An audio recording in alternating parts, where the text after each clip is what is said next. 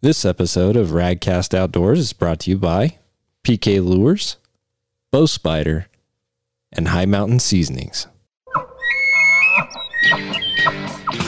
Fish on! Hey, Radcast is on. hunting, fishing, and everything in between. This is Radcast Outdoors. Here are David Merrill and Patrick Edwards.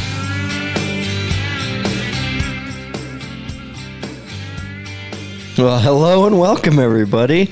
It's good to be back in the studio again. You know, it's fall time. Patrick's been out chasing fish. David's been out chasing elk. I think we've been successful at both of those. Yeah, marginally. Marginally. kidding. There's always more to be done, but we are uh, we are actually in the studio together for for once. Like this last whole three months, it's been It's been insane. been insane, but freezers are starting to get a little bit full. Uh, weather's changing; it's getting cool at night. Uh, so, if you haven't listened to like the last, I don't know, umpteenth episodes and, and got the motivation to go outside and go catch some fish or, or hunt some elk or do some hiking, well, go listen to those episodes. Yeah, or we got more work to do. I'm not sure which, but we'll get you convinced one way or another. Well, um, pretty excited. We have a guest back in the studio, Yeah, Seth, welcome back. It's good to have thanks you for having again. me again.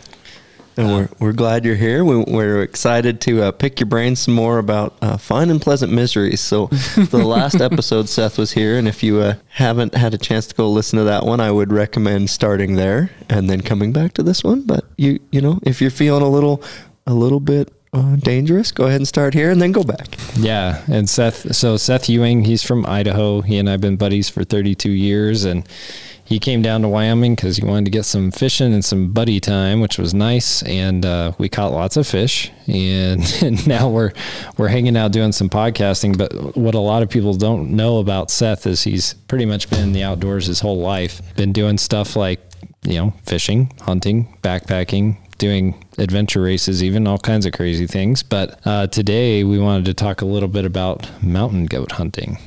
Something I haven't got the opportunity because I can't get the tag. So, yeah, fishing game, if you're listening, David Merrill would really like a mountain goat tag. Help a brother out, right? How many people are going to cry foul after you have all those all those guys on the podcast and then you draw that tag? Oh man, yeah, that Well, could get interesting. I have lots of years of, of, of not getting the tag, so you know it's no time. corruption, no corruption here. He Yeah. got it. He got it honestly. well, and it was kind of funny, you know how they were trying to get him out of the Teton range. And Oh, David man. was like, "Let me shoot one. Let me shoot I one." applied, and th- my team didn't even get picked for that. So I, apparently, I'm not qualified enough. Yeah, well, you get up there eventually. So, uh, but yeah, Seth. So you got to go on a hunt. Uh, it wasn't Right. your tag, but you were on the hunt. So tell us about where it was and kind of, kind of the backstory of the hunt. Yeah, so I have a I have an insanely lucky buddy is what it really amounts to. Everybody Um, needs one of those. It's actually kind of frustrating sometimes, but yeah, yeah. So I'm his friend that packs out his meat. The type of guy that you know goes out one day and shoots big critters all the time. Yeah, no scouting, just lucky. No, no, he puts in the work, but it's you know you can't put in the work for the for drawing a two percent goat tag on your first year putting in. Like that's Yeah, that's lucky. That's just a little disgusting, right? it's like, what did you do? Um, but yeah, so I have this buddy named Justin, 'cause- just so you know, and I'll slip in and out of Hi, Justin. so he put in and he got this goat tag, and so he, you know, it's a once in a lifetime tag in Idaho. If you, if you, uh, basically because the odds are so low, if you don't fill the tag, you can put in for it again, but the odds of getting it are so low. So, and if you fill it, you're done. So he wanted to really do the research, and it's kind of fun because he grew up on the wet side of Washington, where it's just almost rainforest, right? So he grew up doing all this big game hunting where it's dense timber. You're basically flushing elk at 15 yards, is my understanding of it. And he always wanted to do one of these Western hunts where you get up early in the morning, get out on a ridge, glass, find the animal, plan the stalk and execute that. So he always wanted to do that. And he got this tag for um, kind of the area between the uh, Snake and Salmon River gorges, you know, an area called the Seven Devils. But he got this tag, and so he he was doing his homework on how to field judge mountain goats, which is pretty tough because they don't really have. It's not like an elk, right? You have 10 inches of horn. Yeah, you have 10 inches of horn and you're trying to A little one's eight inches and a big one's you're, 11 You're inches. trying to tell is like, is that is that a 8 inch or is that a 10 inch? You know, and that's the difference between a big and a small goat, maybe. So it's like he was doing his homework. What was funny is we did a scouting trip. This was going to be a late September, early October hunt. We did a scouting trip into the area and it snowed on us like a foot. It was actually one of the most apocalyptic scenes because there had been a forest fire through there. and it dumped snow on top of that forest fire.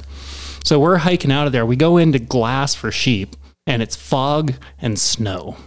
I was like, "You're looking for a nose." He actually did find. We did find one, but it was like, "Oh man, if this is what it's like when it's time to go hunting, you can't see anything." So the joke in Alaska on the North Slope, you know, when I worked up there, is you got to watch out for the polar bears. Do you know how to spot a polar bear? You look for three black dots in the snow berm. The nose and eyeballs, right? yeah, you- you're not. La- I mean, when I was up there, that little segue. You know, I was up there in December working, and it's 30 below, and the wind's blowing 20, 30 miles an hour, and it's you know got these little hypnotic snow trails that just kind of whimsically blow in and out everywhere. And mm-hmm. you could just stand there and get, you know, just completely hypnotized, just staring at the snow moving. But all of a sudden, you know, here's the the whole berm is moving, and it's not the wind. That's not a pleasant I'm not, thought. no, thank you. I'm not interested in any polar bears. at So all. when, when you talk about glassing for these goats in the snow, so everybody knows they're pretty much all white except for black horns and a black nose. Yeah, and I mean, if they if they manage to put get their hooves on top of the snow, but that's not going to happen. So um, we went back there, and just the conditions were so rough. But then hiking out, we got we were in a windstorm, right? And we're going through this draw that's just been burned out. There's actually smoke curling up through the snow, and then the wind picks up, and we're watching trees fall over. Oh man. I was like, we need to leave. We're we're getting out of here. So this is the area that we're going to be hunting later. And what So we this did- is just the pre-scout. Hey, can this we is the find this the is the uh, this was the appetizer for this whole hunt and the and the initial plan because he had planned he's like i'm going to go into this really rugged country just for context for people who aren't familiar with it hell's canyon is the deepest canyon in north america and they measure it off the top of the area we were going to be hunting so you've got about 9000 feet and it just drops straight down to about 1800 feet what is the name of the mountain range? uh, the seven devils Seven Devils and Hell's Canyon. Th- those two names. If, Sounds if people, like a lovely place. it's a good indication yeah no one needs to visit it I've, I've spent some time on the other side of the river, like we discussed. The the outfitter I used to work for, Steen's Wilderness Adventures. They were out of you know Imnaha and Wallowa right there. And we went Gorgeous down country. to Dug Bar area and then hunted up from there and Warnock Corrals and I spent a bunch of time. But man, that that country is, you know, here in Wyoming we're we're up to ten thousand feet chasing elk, but like I told earlier, usually you start at six thousand and you're Right. climbing, you know, over three miles up to nine thousand. It's it's a thousand feet per mile.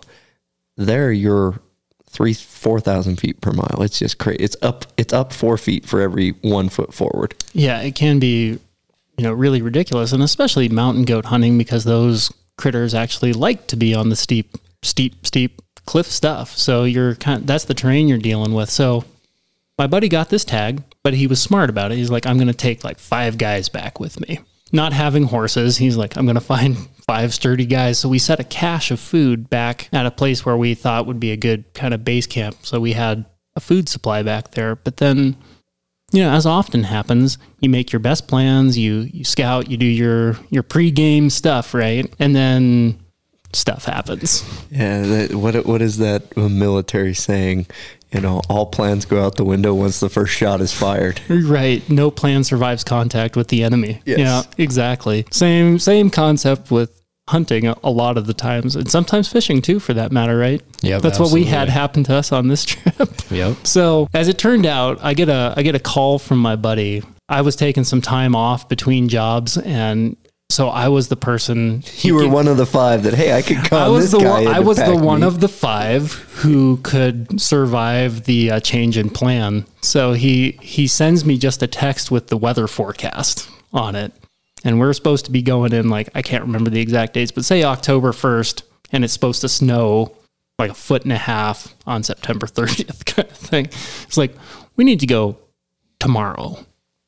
Like, okay, I don't have anything going on, so let's go tomorrow, kind of thing. So that was kind of the context for this whole hunt, is we knew that we had planned on being there up to five, six, seven days. We had 30 pounds of food cached. So we were good, except for we knew what it was like back there because when it snowed because we'd just been back there in the snow so we kind of had a ticking clock that uh, was like we can't stay that back there indefinitely we need to get this done It's a segue, just a tiny bit. Just because you you plan and all these plans always go awry doesn't mean you shouldn't plan. Oh, right? That that gives you a great starting point, and then you can you can adjust the plan from there. Yeah, absolutely. Because we had, you know, we knew where we wanted to be, where we wanted to be hunting, where we wanted to sit and, and glass the first day, second day. And that, that ended up all holding true. If we had been doing that on the fly, especially with the scrunched time frame, I don't know what would have happened, but it wouldn't have been the same hunt for sure. And probably the chances of success would have dropped significantly without that pre planning and without his work figuring out how to identify that 10 inch goat versus a, a smaller one. Big deal when you've only got one shot at it, You, right? you get one opportunity, and you you want to make your best. You know, yeah, I, I get it. So, I mean, I, I should share a picture with you guys so that you can post it of some of the terrain we're looking at because it it's so hard to to get a feel It's- for it. It's ridiculous. Like how vertical and rough that country is. It's crazy. It, it it actually is is worse than the Tetons. So if anybody's seen a picture of Tetons, you, you look at the Seven Devils. It it's worse. Yeah, so we we got back into this, you know, drove out and we got up to our first evening glassing spot and it's just fantastically beautiful. There's a place called Mirror Lake, which is not an imaginative an imaginative name, but it is perfect and it's right below this crazy peak called the Tower of Babel. We're looking at these cliffs across the way and way way out where it's just a speck of white my buddy finds the goat.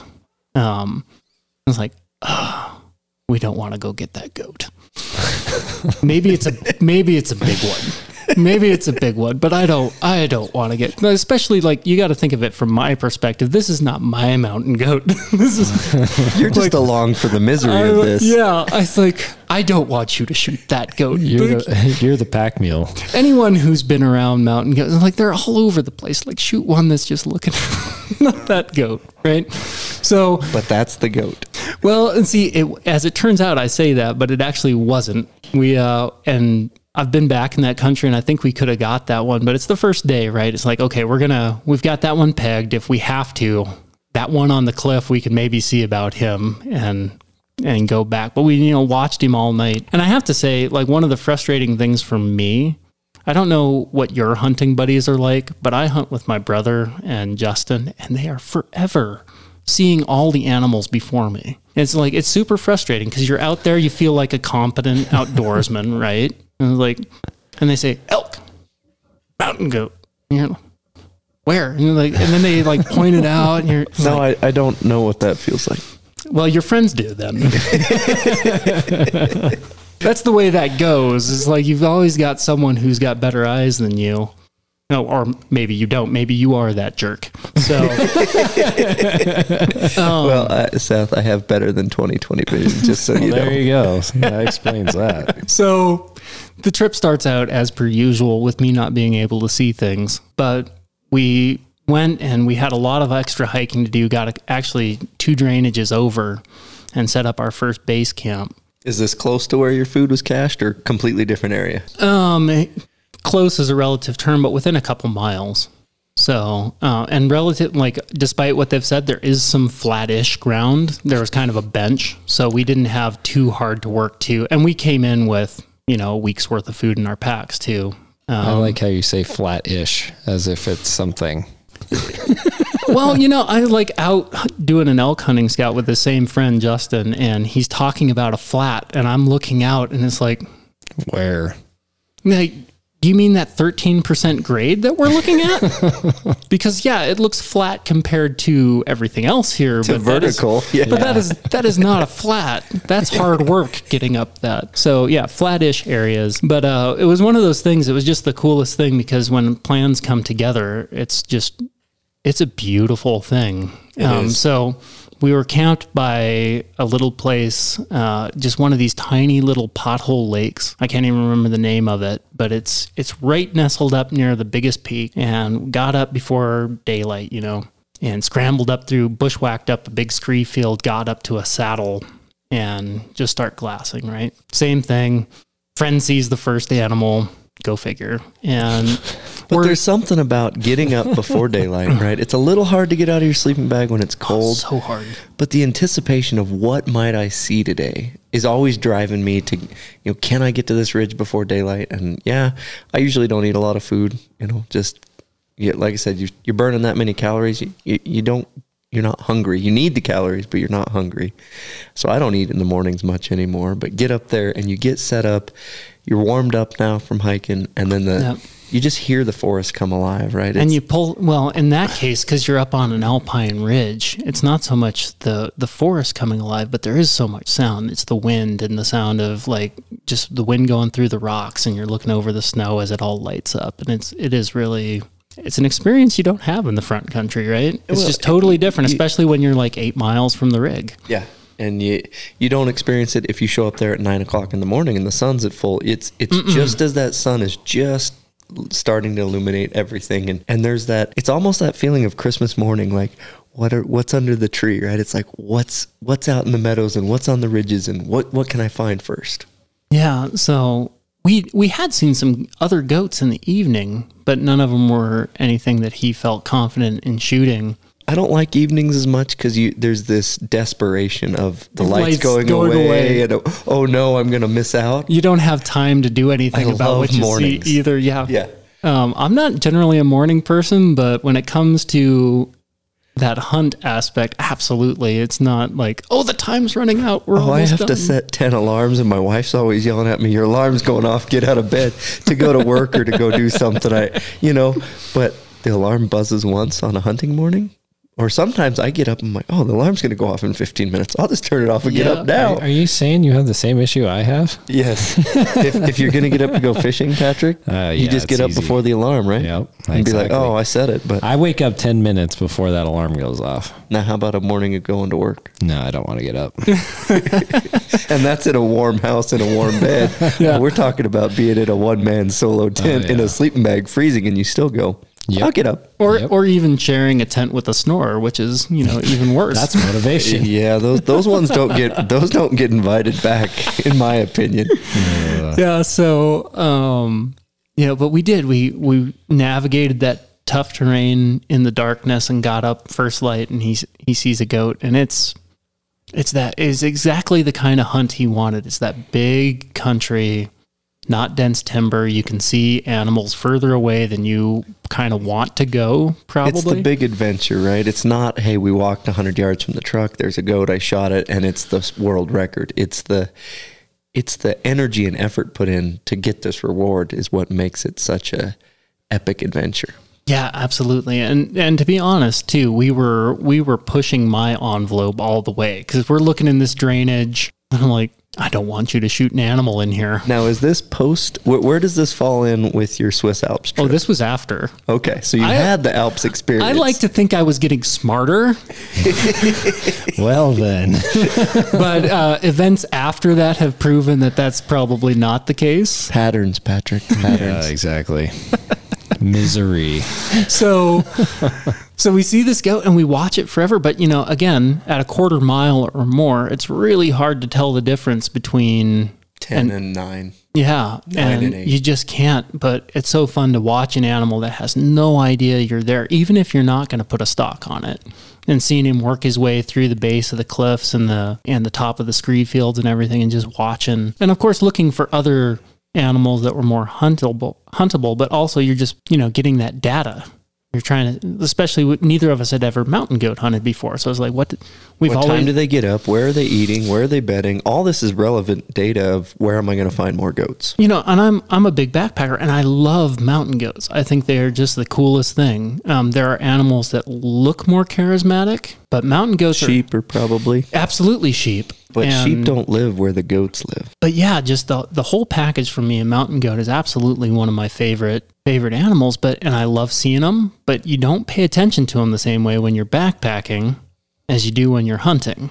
I think that's true across the board. You know, people who are are non-consumptive, uh, wilderness or just or outdoorsy people, you know, hiking through. Oh, there's a moose. Oh, there's an elk. Yeah, you might take a photo. You might see it, and then you're you're moving down the trail. As a hunter, even if I'm not hunting while I'm out there and I see a moose, I'm collecting that data and I want to know more about that moose and and its habits, and or the goat or the elk or the squirrel, right? It's just it's a deeper level of connection with nature that you don't get when you're not pursuing that animal. It was funny you mentioned that because we actually had that that miserable uh, scouting trip where we got snowed on and had the fog and the you know almost had trees dropped uh, on us and the old burn and everything. Um, the guy that we took with us is not a hunter, and he was asking us, and you know, a perfectly natural question like, "Why would you do this?" Right? And so we're trying to explain it to him about all of the other things, you know, those experiences of, well, we wouldn't actually even see some of these animals. Like I, we did an elk hunt last year, and one of my favorite memories from that elk hunt was we found this little white-tail buck. He had a weird antler on one side, and he was like a forkhorn on the other side. So dinky little derpy white-tail buck, and he had no idea we were there. I mean, just watching him chew his cud and stretch, and you know, it was the coolest thing. And we weren't hunting that animal,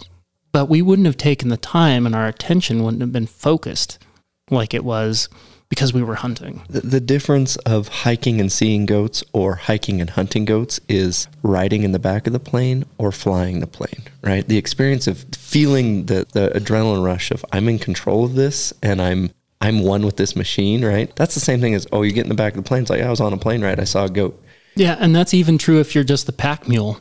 Yeah. Uh, because that's that's essentially what I was on this trip. Um, but you're part of the team and part of the mission and you have a goal. absolutely, and you know we've also got you know, frankly, a lot of stress built up on how many days do we have to do this, and if we get a goat down eight miles. How long does it take to get it out before the snowstorm is going to roll in? So, you know, that's a piece of it too. It sharpens everything because we know we have to pay attention to details or this is going to go badly. For, for me to transition just a tiny bit into like elk hunting, I get more excited being the spotter, the caller, and part of the you know. Oh, it's just more fun, isn't it? I'm like, and when when I don't like to be the shooter up front because then all the pressure's on me. right? Stress. It's stressful. It's like, oh, am I going to make a bad shot? All these guys are here trying to help me. When I'm back there calling, I'm like, hey, I did the best I could for you. You messed it up, man. What's what's wrong with you? Right? Absolutely. So it can be. I I mean, in my opinion, just as fun, if not more, to be part More. of the support than it is to be the trigger guy. Well, and the, you know, and the whole thing is, I I absolutely agree with that because there is a lot of there's a lot of stress, and it's all good, right? I mean, you and I know you have enough like critters around the the studio here, like you enjoy the whole thing, so it's different. But there is something special about getting to experience probably the best parts without having the pressure of whether you're going to mess it up. I, and, and uh, that's not takeaway. I still want to be the trigger guy too, but Uh, yeah. I like both. Yeah, absolutely. So we got up, we see this goat too far away, in my opinion, but we're thinking about it, but you can't really tell how big they are, even with a spotting scope at that distance. So we're trying to find something else. And I finally saw an animal first. Um, Did it? I did it. I like, I like I walked down the ridge a little ways, and I'm looking down, and there's this, um, there's this little rocky knob, way lower than all the surrounding peaks, and it's got probably like a 30 foot cliff, and I see a goat on top of Is it. everybody else's attention still up on the other goat? I can't remember what Justin was doing. He was doing something. But you found the goat first. Yeah, I went, I went further down the ridge toward the Feather in your cap. absolutely because this is the goat. Okay. Perfect. I love it. He's like, I found him. I, I think I saw some others first, but like when I'm hunting with the people I'm hunting with, if I get to see the animal first, I'm really, really kind of very excited about that. So, and for people who haven't done this before, it's like, especially when you're not the trigger guy, you've just found the target critter, right? And now it's like, you, you want to share this excitement with the other half of the hunting party or everybody, but they're far enough away. You're also like, well, I don't want to lose sight of them. So now you're like jumping and waving your arms, trying to get his attention, right? Well, yeah, actually, like quick, we're a long way from this animal, and you know, you can't tell, but he just looked different. But he was also laying down, which changes everything. So we, I quick ran up, back up the ridge. Like ran is not actually literally true, but you know, moved quickly up and got him. Said, "Have you seen this goat yet?" He hadn't. I'm like, yes. I got one over on you finally. Come, come over here. I'm going to show you something for a change. Um, so we look down, and again, like we're we're more than a quarter mile off, and also hundreds of feet of elevation above. I I would have to look at a map to guess, but we're probably something like 800 feet above this rocky knob. So I'm not sure if this is true for goats, but for sheep, when you're underneath them, they always look huge, right? Look way beyond legal. When you're above sheep, they always look sublegal. Right? Hmm. Well, at this range, it was really hard to tell. And you got to remember, neither of us have mountain goat hunted before. So this is like we've seen mountain goats, but we've never done this. So we're we get the spotting scope, we look at this animal and think, well, he's huntable. He's not in an ideal place because he's over like a 30 foot drop and you don't want to shoot a tough animal and then have it like do a just jump to freedom off this cliff mm. and run your run your animal. Because for us we'd been told mountain goat wasn't great eating but if you if you've been in the outdoors you know people say that about everything and it's mostly delicious if you take Antelope's good delicious. Uh, mountain Yeah. lions delicious. So we Bobcats very very edible. we weren't we weren't buying any of that mountain goats no good to eat business. We we were doing this trophy hunt, but we were absolutely going to pack out everything we could from this animal. So shooting it over a 30 foot cliff did not seem like a real doable proposition. So we're but we don't know we're way out of position. We've got good eyes on it. He's laying down, but we don't know how long he's going to stay there. And we are way the heck up on this ridge. So it's like, okay, I think we're gonna go take a closer look at this animal. Let's let's do this. So we go. So before you get into the story, we got to talk about one of our sponsors. We're going to keep everybody on a cliffhanger as Seth and Justin come and descend on this mountain goat. But uh, so David, got to talk about bow spider real quick. Um, you know, hunting season, and you know, I think about hunts like this where you're going into rough terrain. Uh, it could be elk, it could be anything. But how would the bow spider help out? You know, I- I've this is the third year I've used my own product, and it it just was an epitome this year to me of even if I didn't own the company and and be be paid to tell you that you need to get the bow spider. All five guys that came and, and archery hunted this year with us, we all had one, right? And we all relied on it heavily. I mean, it got to the point we got snow one day and we're hiking up a ridge and hiking up and hiking up. We went almost to right at 10,000 feet, started at just right at five. And we're just in the snow, right? Chasing critters, chasing critters. Well, my bow's on my back and we're cow calling and bugling along the way. And all of a sudden I caught movement and it's snowy ground. So a tan elk running through the snow. I had that bow off my back and locked and loaded while he was trotting in from 80 to 50 yards. Now he hung up at 50 the guys in behind me started calling a little bit. Wind switched almost instantaneously. He was gone. But the guys behind me commented, they're like, it was amazing how quick you pulled that bow off your back, loaded that arrow, and went to work. You know, mm-hmm. I went from two hiking poles in my hand and struggling uphill to actively hunting in seconds. And it, there's no other system out there that really facilitates that. So, you know, don't take my word for it. There's a ton of thousands of customers out there that are happy, but I'm I'm of the opinion I won't go in the woods with my bow without my bow spider on my backpack. And it doesn't matter where you are, if you're, you know, hunting out here in the West or if you're doing it out east in a tree stand, there's applications for the bow spider. If you're transporting your bow in your truck, if you're. That's everybody's put- favorite location is Yeah. the headrest of the truck. And Leave that- your bow case at home. out on the range, have a place to hang your bow when you go down range to pick up your arrows. It's a game changer. So go to bowspider.com, check that out, get one for your next trip. And now we'll come back to the story with uh, Justin and Seth making their descent after this mountain goat. So you know you have that initial kind of council of war, right? You're you're sitting there, you've spotted an animal, and you're they're like, "Are we going to do this? We're going to do this."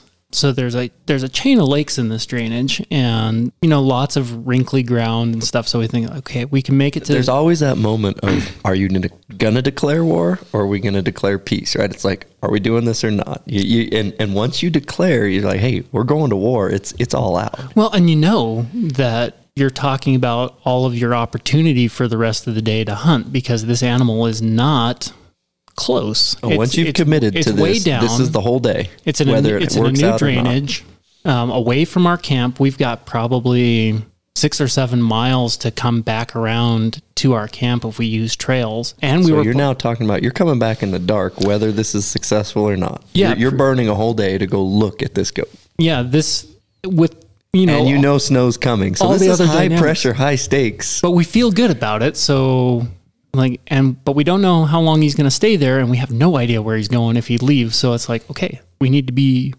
there two lakes down now. So we just bombed off we found a place that would hide us from him so we're losing sight of the animal and hoping for the best. Bomb down the elevation as quickly as we can to the next the first lake and sneaking it was funny because this animal was not particularly cautious, but we didn't know that. So we're creeping through the woods, get over the lip of the outlet of this first lake, and he's still there. It's like, okay, this is really good. And we stopped and was like, okay, but what is he, what is he doing? Is he about to leave? Is he settled in? We don't know. And we sat there for probably half an hour watching this goat. And also now we're much closer, so we can kind of assess have we made a good decision coming off this ridge? And he looked big. I was like, oh man, he's he is a good goat. This is if we can get him off of that cliff, Let's do he's this. he's gonna we're gonna try and harvest this animal. But he The was one that you found. Yes, that's an important point. You know, at that point, it's the next step because now we have to drop elevation to another lake and then we can take another look. But there's a, again, it's hard to describe this. I feel like I want, you know, using hand motions and stuff doesn't really help on podcasts, does it? Not particularly. But there's a, there's a ridge um, to the south of the next lake, and the knob's on the end of this ridge. So we can drop all the way to the lake, but then you have to regain elevation and figure out how you're going to access. Because you, you, if you could take a thousand yard shot, you'd be golden. But if you want a closer shot, or you want you want a chance to interact with the animal, you've got to do some more stuff. So there's a moment on the Dall sheep film that we just launched for Bow Spider where we segue into a wolf hunt. And the wolf is at 675 when I'm calling at him. And I just, I mean, he's lots of elevation. I'm carrying my Ot 6 that's lethal to about 600, right? And I just didn't feel comfortable, but there was a, a midway ridge, and I'm like, I can get to 350 or 375, but I had to lose sight of the wolf. So I left the cameraman there and I got up there. Well, somewhere between that 300 yard stalk up to the next ridge, that wolf got up and, and boogied, right? Right. And so there's always that risk of take the long shot and not make it, or move locations, try and get closer and get a very doable. It would, I mean, I ranged where he was at. It was 275 when I popped over the ridge. If he'd still been sitting there, I'd have my first wolf on the wall. But Yeah, alas, exactly. it So didn't happen. But I had to lose sight of the critter moving. And that's one of the things where it's so great where you have, if you're doing this solo, you're making all these decisions yourself. But if you're with someone else and the conditions were such that we actually had the chance to talk about it, like, okay, what, The what are pros we? and cons. What are we going to do? And you've made the decision together, so you get Yeah. to live with it. Yeah, exactly. And it was just so, it was so cool to have the teamwork aspect of making this decision, even though I'm not the trigger man, as you said, like we're fully engaged in this thing together. But you've found this critter, so this is I'm at very this invested, point. yeah. You're you're as, as vested as, as he is. Yeah. Yeah, absolutely. And so we we decided to drop down to the to the lake and get eyes on him again. And now when we made it down to this this last lake, now we're at a range of say 400 yards, like we're hearing distance. But the terrain is such that there's no there's no shot, and he's still not in a good place. This is one of those things where the decisions you make beforehand and the decisions you make as you get closer start to morph a little bit. It's like, this is not a good place to shoot this animal. It's like, maybe this is a place where I could live with this animal because you're also getting a better look at the terrain too. So is it is it what you thought it was or is it a little different? And sometimes the, the right answer is to just back out and come back again tomorrow at him from a fresh angle and let him move overnight. But sometimes it's not the right answer. Yeah, and you know who knows in this case, but you know as it turns out, uh, So what time, what, what time are we at, at this lake? Is it mid morning, mid afternoon? It's now it's now mid morning by the time we're there, and we've been taking our time. So all told, we got to interact with this goat for probably about four hours from first sight to the big finish on it. So I mean, that's a long time to kind of be in that heightened state of, oh, here we go, we're doing this thing. Well, and the cool thing for me, because this is where like really we made the decision to separate at this point because I the reality was I wasn't going to add a lot to the final stalk except for noise and scent. So I got to park at the end of the lake with the spotting scope and my binos. Oh, this is the best part. That's the best. Yeah. You're, now, you're like, you're, you're basically handing somebody a meal on a silver, silver platter. You've put it together, right? You made all the ingredients, you made the dish, but you're like, here, you have to consume it and enjoy it. Yeah. That's where you're at. You're now, you are 100% observer. And I really like this part. Yeah. So, and it's one of these things where I lost sight of my buddy entirely. Like he's gone. He's working around the backside of this thing so that it doesn't spook the animal. And that means he's also out of sight of me. So I'm just sitting there chilling, except for not chilling because it's too exciting. It's like You got too much spotting tension. scope or binos on the both. goat. Both. Okay. So I'd switch between so I could have the wider angle view and see if I could pick up Justin as he came over the top of this thing. And So potentially where he's coming over the top and where the goat's at, what kind of distance are we talking? So I'll get I'll get there because Okay. it's it, this is this is where it got really exciting because I'm just watching this goat and it was the laziest animal I've ever seen. It was kind of like it was it was really cool because it almost like oh man he's kind of like a maybe like a Homer Simpson goat or something. He's just like just stand up like take a pee and scratch. He like scratch his head with his hooves and then lay back down and probably belch. You know he's just like like kind of had a lot of But it's neat to get to, you know, because if you shoot them in 30 seconds after seeing them, you don't get to see their mannerisms, their characteristics, just the way they. Yeah, and I got to see a lot more of this than my buddy did because I'm just sitting there, you know, at the lake where I can, with through the spotting scope, I can almost count his eyelashes. And see, at this point, I don't know which one I'd rather be, right? Just getting to be the observer or getting the excitement of I'm going to creep over this ridge and hopefully he's still right. Both are fun. So the long story short on this, because there's more to after after the harvest is a big part of this story as well. Um, is he came over the top of the ridge and he popped up over that goat at about 30 feet With, with his rifle. with his rifle. Should have should have had a bow. almost shooting straight down. The goat actually, because you know, when you're 400 yards away, the sound doesn't sync properly. So I'm not 100% sure how it happened, but I think Justin made some noise and this goat like looked up straight up at him and didn't really do anything for a second and he and he let him have it and he ran off through the the woods and Justin tried to take a follow-up shot cuz all of the advice on goats he had been given is shoot until they stop Anchor them. They are they are tough from everybody I've talked to. They are so tough and so strong. I hear shots, I see the goat disappear, and at the end of the hunt, they were so close. I with the spotting scope, I have both of them in picture for the final part of it. Wow, that's crazy. it- so your eyeballs caught him moving and him skylining as the goat Well, still it took in frame. long enough that I'd been following him for like 10 minutes because Okay. we're waiting for this goat to, you know, not be in this spot. And Justin had to assess, like, is this a good spot to make this shot or not? And at the end, he, he called it, you know, in that moment. And So at 400 yards, you guys got to look at this goat. What did you guess him at, size wise, when you were? This is the part where if you were talking to the trigger man, he would probably tell you the exact length of, you know, the horns and everything. I actually don't remember because it's just not the most important part of this hunt to me. And, and again, like the difference between eight and 10 inches is not But, that huge. But, he when was- you looked at was- it, you knew he was good. He wasn't Yeah. like, eh, maybe. he You're was like, he "He's was a mature goat and he wasn't a state record, but he was he was a very shootable trophy. He was very nice. I think he was over 10. But you know, again, Justin would be able to give you the exact digits on that, but he was a very nice goat. so what happened when it ran off into the woods? Well, I'm like I'm within shouting distance Justin like, "Hey, wh- what happened?" Like, Did you hit him? You don't even know for sure, right? yeah, you don't. It's like Justin's a very good shot. I haven't really seen him miss much of anything. Yeah, so- but at 30 feet, when you're startled, it, and shooting straight down. Yeah. the, the adrenaline could get it. Yes, that's a close shot, but the adrenaline, when you're that close, I'd rather have 100 yards than 30 feet. I think he probably would have too, especially in you know like shooting straight down. Who practices that? Not me. Uh, the nice thing with total archery challenges is when you those events we go to, they actually set up 3D Well, tree stand targets. hunters is who practices Oh yeah, that, yeah, yeah. right? You just like Rifle hunters don't practice that. exactly. So anyway, ended up clawing my way around the lake and up to the spot, and there, you know, there's my buddy with this, and they're so much bigger than you imagine. Like the chest on that thing, I, you know, you can't possibly reach around it. It's just so Front quarters bigger. are bigger than hind quarters, and It's that's a really weird animal to take apart because of they just they look weird. They really do. they're actually almost balanced on their front feet. Oh, they absolutely are. And if you read about them, their ability to climb and stuff has so much to do with the the power in those front shoulders. They're really a remarkable animal. But at this point, you know, we've we're four hours into this. It's now, I think, about two in the afternoon.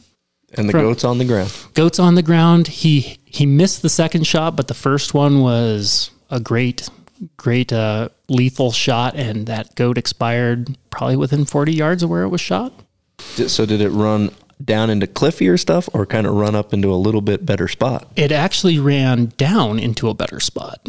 It was on a cliff and it we actually went out onto the spot where it was and yeah, it could have gone very differently, but as it was, he ran off into the trees and um, into a pretty nice spot to start working on him. And so my buddy had already decided that if he got a nice goat, it was going to be a full body mount. We've never done a mountain goat for full body mount. So we were like skinning part that part adds to the time, right? If you're going to do a full like one piece hide thing, it adds to the weight too. So we we're kind of trying to figure out how to get a, the height off it in a way that'll make a nice mount, right? And there are stories involved with that where we we made some mistakes, and there was a lot of extra stress, but we finally got it done. Well, to, to, to give you a little you know kudos is I've got all these shoulder mounts, but I've never done a life size either, right? And I'm I'm very confident at caping an animal, and that's not a problem. But I actually on that Dall sheep hunt we filmed for my dad, we decided to life size mount that, and so I pulled the sat phone up and called the taxidermist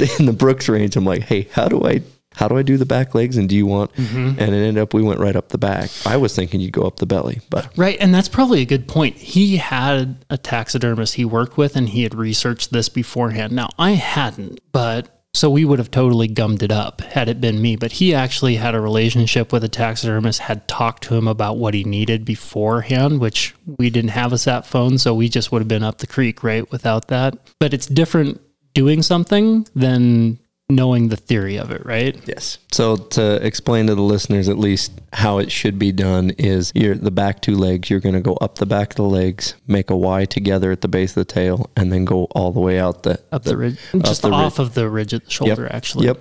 And then you just short incision the front legs just enough to get to the elbow, and then skin them out like a sock. Yeah, and the the main thing that we did wrong is we cut the jugular while the head was still attached, and so we had we were trying to figure out what to do with blood. Um, on a white coated animal, it added a lot of stress to our day. But uh, there was snow around, so we sopped it up, and you know it turned out okay. But at this point, like we're you know we're trying to figure out okay, we want to keep the meat as good as possible. So we need to take care of that. We need to quarter this animal, get get the meat off, and there was snow around. Um, so we actually ended up caching all the all the meat in snow, which was great. But then it's also like, okay, temperatures being what they were, it was a little warm. We need to get the hide and stuff out, and all these decisions that come after. How many total packers did you have? Oh, just him and me Oh, okay. Yeah, that that's plenty. shooting. That, that's a that's a little bit off of the five you told me you were taking. Yes, it is. Um, that's what you get when you have to like call an audible and say, "Let's go tomorrow." So uh, we we ended up you know packing the hide out to all the way around to to our camp, and then we moved camp because our food cache was closer to the vehicle, was another mile. So coming through the night, like there are fresh wolf prints in the in the mud, and it's raining, and now it's dark. And just like, what are we doing out here? And At least the meat's in the snow, so you know it's good for your second trip. yeah, and and all told, we started that day, you know, because it's later in the season, so sun like really first light was close to seven o'clock down at Mountain Time, but we didn't get done with that stuff until one in the morning when we retrieved the cache and got actually got to go to sleep. So you're you're working hard all day long and then into the night and then it starts to rain. And so for me everything's gone as well as it can possibly go. My buddy got his animal. We're halfway out and i'm pretty much content. But now it's raining on his trophy and he's just laying there awake stressed out whether we've done a good enough job or not. So as it turned out we ended up going back the next morning, boning out everything just to reduce weight because we were going to try and get everything out in one go and then get it back to where my family lives, get it in the freezer, get everything or at least get it cold, like the meat get it cold. So there's all these logistics to get an animal on the ground, right? And all this work and preparation and game plans, and some go well, some don't. But then there, it, there's this whole other level. Once you actually, once the animal hits the ground, then the work really starts, and that's what you're talking about. People and people who haven't done this just do not understand. And the fact of the matter is, is at this point, like we also found out, neither of us had dedicated hunting packs. So we're using backpacks that are designed to really carry up to 40 or 50 pounds. And we're trying to take out a mountain goat with the full hide and all the meat in one pass. And so our packs are way overloaded. It's just the conversations you have as you, after you've had a day like what I just described, and then you're coming out, huge, steep country, big gains, and you feel like your hips are about to pop out. So, in an analogy, you're basically taking a Toyota Corolla to do a pickup truck's job. Ah, Absolutely. Yes. Absolutely. Uh, uh, that brings me to this question: When you're going down that steep terrain with all that weight, I mean, what's the stress level like for that? I mean, you make one wrong move and you're a goner. Yeah, uh, the the trail where we were actually working on at that point was fairly decent. So it's definitely a pay attention to details again kind of thing. But you know, your trekking poles help tremendously with footing and that kind of stuff, and you take it slow. What was funny funnier to me was the conversations we had about can you imagine being this much overweight? Because you oh, like Yeah, Could you imagine walking through the woods with this much Could you, weight? could you imagine this being your walk around every day weight? You know, it's like it makes you grateful for you know we don't have a choice sometimes about our level of health. Um, you can do what you can, but there's just so much stuff that happens to you. So we're having that. It's just the weird conversations you have in the woods, whether they make much sense or not. You're just like, man, this feels like a lot. Um, but also he at one point he tells me like.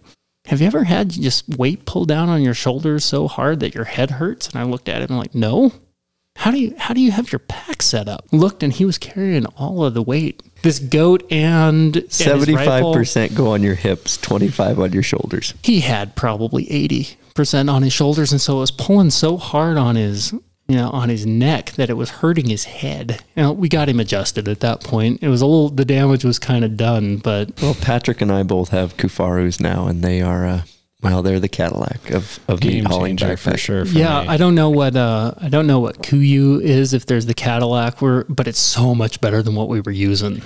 It's definitely a step up from It was a from huge your step your up. backpacking backpacks. Oh yeah. So, um, what was have cra- Patrick show you his Kifaru. yeah, I, that has to happen. I'm a little bit jealous, even with my gear. It's like I should be totally content, but I'm a and little thanks again. David and Kifaru. Pretty Absolutely, awesome. yeah. Um, if you've got any extras laying around, uh, just just saying. Um, anyway, so what was crazy about this is that we get we get the animal out, and you have all that letdown and the you know you would normally relax, except for we left we chose because of the weight issues and the space issues. We left our tent and this cache of food back in the mountains. And when we came out that night, we spent front country. That snow that we had been racing hit. So it dumped it dumped two feet of snow. Well, so if you'd been 24 hours later, it might have been no goat. Yeah. It would have been no goat.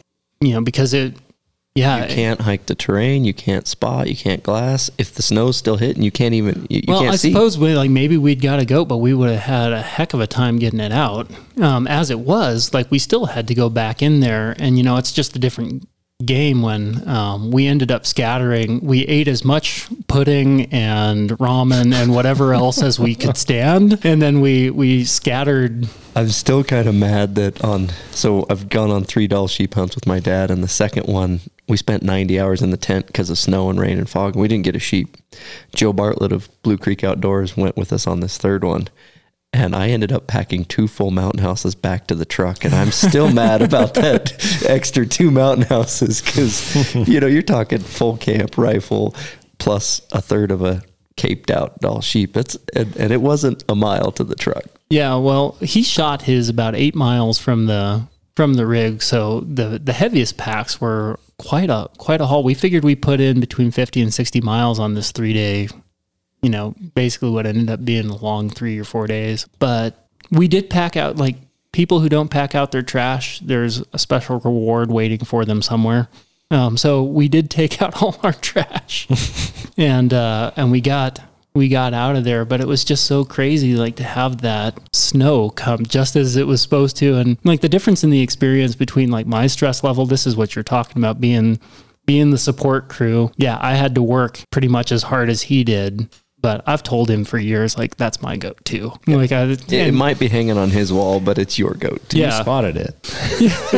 yeah. I was just like, I have no desire to to check that box myself because like I love those animals. I love seeing them. Like it, the whole memory and stuff. There's nothing I can add for me personally. There's nothing I can add to that experience um, from from what we had. And so it was just it was great too to come out and there are people glassing for opening day of elk season was the next day. And they've got two feet of snow, and it's kind of that like, oh, sucks to be you. We're tagged out. Bye. Yeah, we're tagged out and getting out of here because it's about to snow some more. And the most important part in in the end of a successful hunt for me is we go to town and we get a bacon cheeseburger. Yeah, I, I can't remember what we ate, but we we probably did something on that order. Yeah, it was like something that replaces those calories. It's It that is- cherry on top. yeah. You're sitting there, you're back from from the wild, successful, and, And- you can just yeah. And I bet it was consumed extremely quickly. Yeah, yeah, Yeah. definitely because we we definitely put the work. So the final part of this thing for me that is kind of uh, I I told the guys that we, as it turns out, uh, the people who said that mountain goat is no good to eat were mostly wrong. But so I don't know what you guys like to eat first, but uh, in my family, the first thing to go is the tenderloins. Almost, you know, they may not. That's often same day, right? You pull those out, and you don't want them to cure because, especially on like a white-tailed doe or something, there's just if you if it cures, there's nothing left. On that Dall sheep film, we put a tenderloin on a spit over a fire that night. Right Yeah. out there, Absolute- I packed salt and pepper just for that. Absolutely. So I'm actually I was living in in the basement unit uh, of my my hunting buddy's house, and so we're like everything's close, right? And he's he's grilling up the tenderloins from this this goat, this epic hunt. I think we had other things that we had foraged, and so we're gonna have this wild feast, and they looked beautiful. Just on the grill, beautiful, beautiful tenderloins, and we're we're all really excited about this. And so we sit down and he's got it cut really thin and we all take a bite together kind of after praying and it's like and we just sat you know like you just hear the chewing. And after 20 or 30 seconds my buddy's wife says i don't know if i can eat this. The the flavor was really really good. That was the toughest animal i have ever encountered. It was I could just eat it. And that was the tenderloin. So he made many pounds of really, really wonderful sausage. That's you know that's what I do with with duck and goose. But there's one mule deer hanging here on the wall that you know I do a lot of canned meat. That's we've talked about that on the podcast before. But the big mule deer buck here, uh, people commented on after it was canned. They're like, "That's really tough meat." He was just sometimes I think that you, you just get a tough one. Yeah. And I'm going to give a shout out to my friend Josh Williams who listens to this. He killed one up on the Beartooths a few years ago and gave me some of the ground meat, and I made a bunch of different things with it. it was, the flavor is amazing. I mean, Yeah. it was it was really tasty. Yeah, it was it was fantastic. But like the whole thing, like what makes this such a special memory is like that camaraderie, like pulling it off, doing something we'd never done before. Little on the crazy side. You know, it's not shooting a bull elk eight miles back, but it's still like the terrain is really challenging. The initial plan didn't really go, you know, the way we thought it would.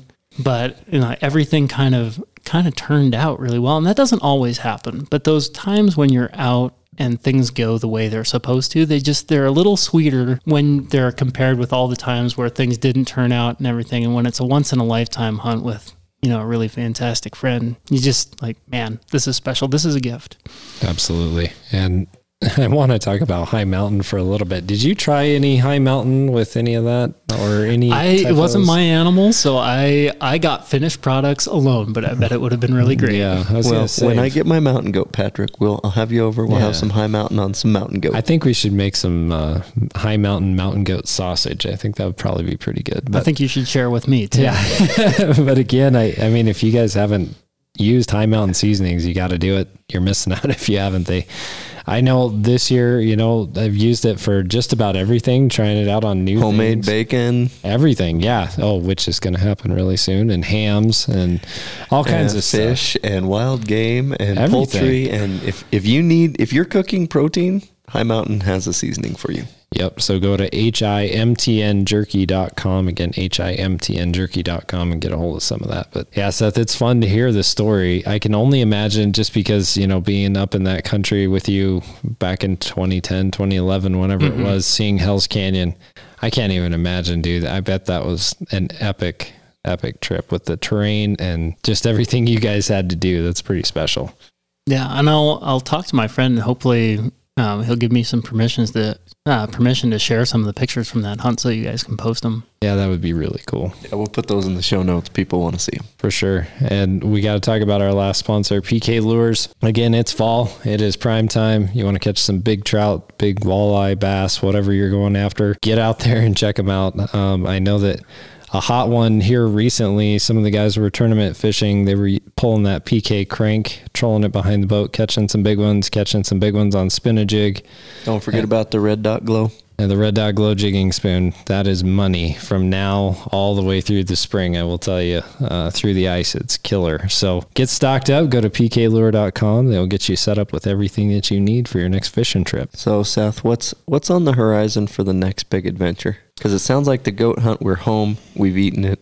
It's on the wall. We're gonna. So he did get it life size mounted, right? Because he was living in a small apartment, his taxidermist has actually had it this whole time. And he finally called him and said, I've built my house, mount the goat. So I'm really looking forward to seeing what my goat looks like in, in- in his house. Perfect. Tell us So- about tell us about the big elk hunt you got coming up. Yeah, well, I have been a spectacularly unsuccessful muzzleloader hunter. So we're deciding to take. Yeah, that's a long story, but we're ta- I'm taking a break from that, and we're doing a rifle season for bull elk um, out of kind of that Salmon River country. We're going to drop in and hopefully work harder than the other hunters, and maybe have some opportunities that they don't have. That's the theory. It's going to be really frustrating if some guy with his belly sticking over his belt buzzes up on a side by side and whacks our elk.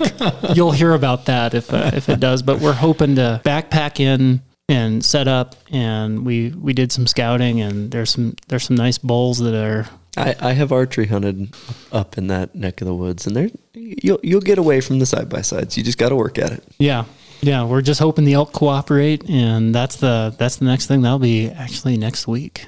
Coming up quick. Yeah. So Well, watch out for the grizzly bears. Stay safe. We look forward to hearing about big bull elk story with with a little bit of suffering, not a lot. yeah, hopefully. And again, Seth, thank you so much for coming on the podcast. It's been a lot of fun. Um, everybody, if you want some more Radcast Outdoors, go to radcastoutdoors.com. Our website has all of our shows. You can listen to them right off the website. You can subscribe and get it on all your favorite podcast apps. Don't forget about social media, and there's also Radcast Outdoors Nation. We share all kinds of cool stuff on there. Yep. So get out there and check it out. We'll see you next time.